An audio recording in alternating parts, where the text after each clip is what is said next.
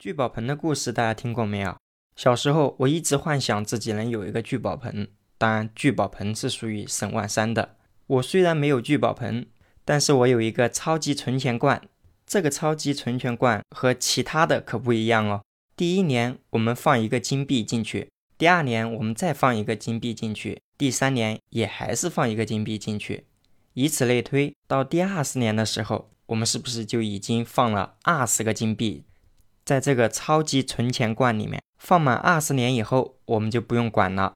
从第二十一年开始，我们从这里拿出一个金币；第二十二年的时候再拿出一个金币；第二十三年的时候我们再拿出一个金币，以此类推。当我们从里面拿出十次金币的时候，也就是说我们已经拿了十枚金币出来。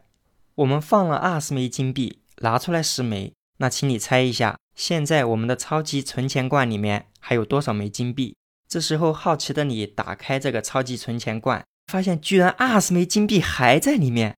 这个超级存钱罐好不好？好，以此类推，第十一次我们又从里面拿出一枚金币，第十二次我们还是从里面拿出一枚金币，第十三次同样也是拿出一枚金币，以此类推，在第二十次拿出一枚金币以后，我们已经拿出二十枚金币了。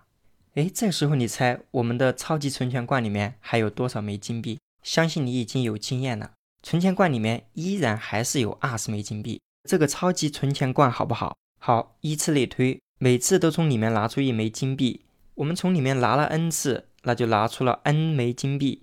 但是不管怎么样，你放心，我们放的二十枚金币一直都在里面。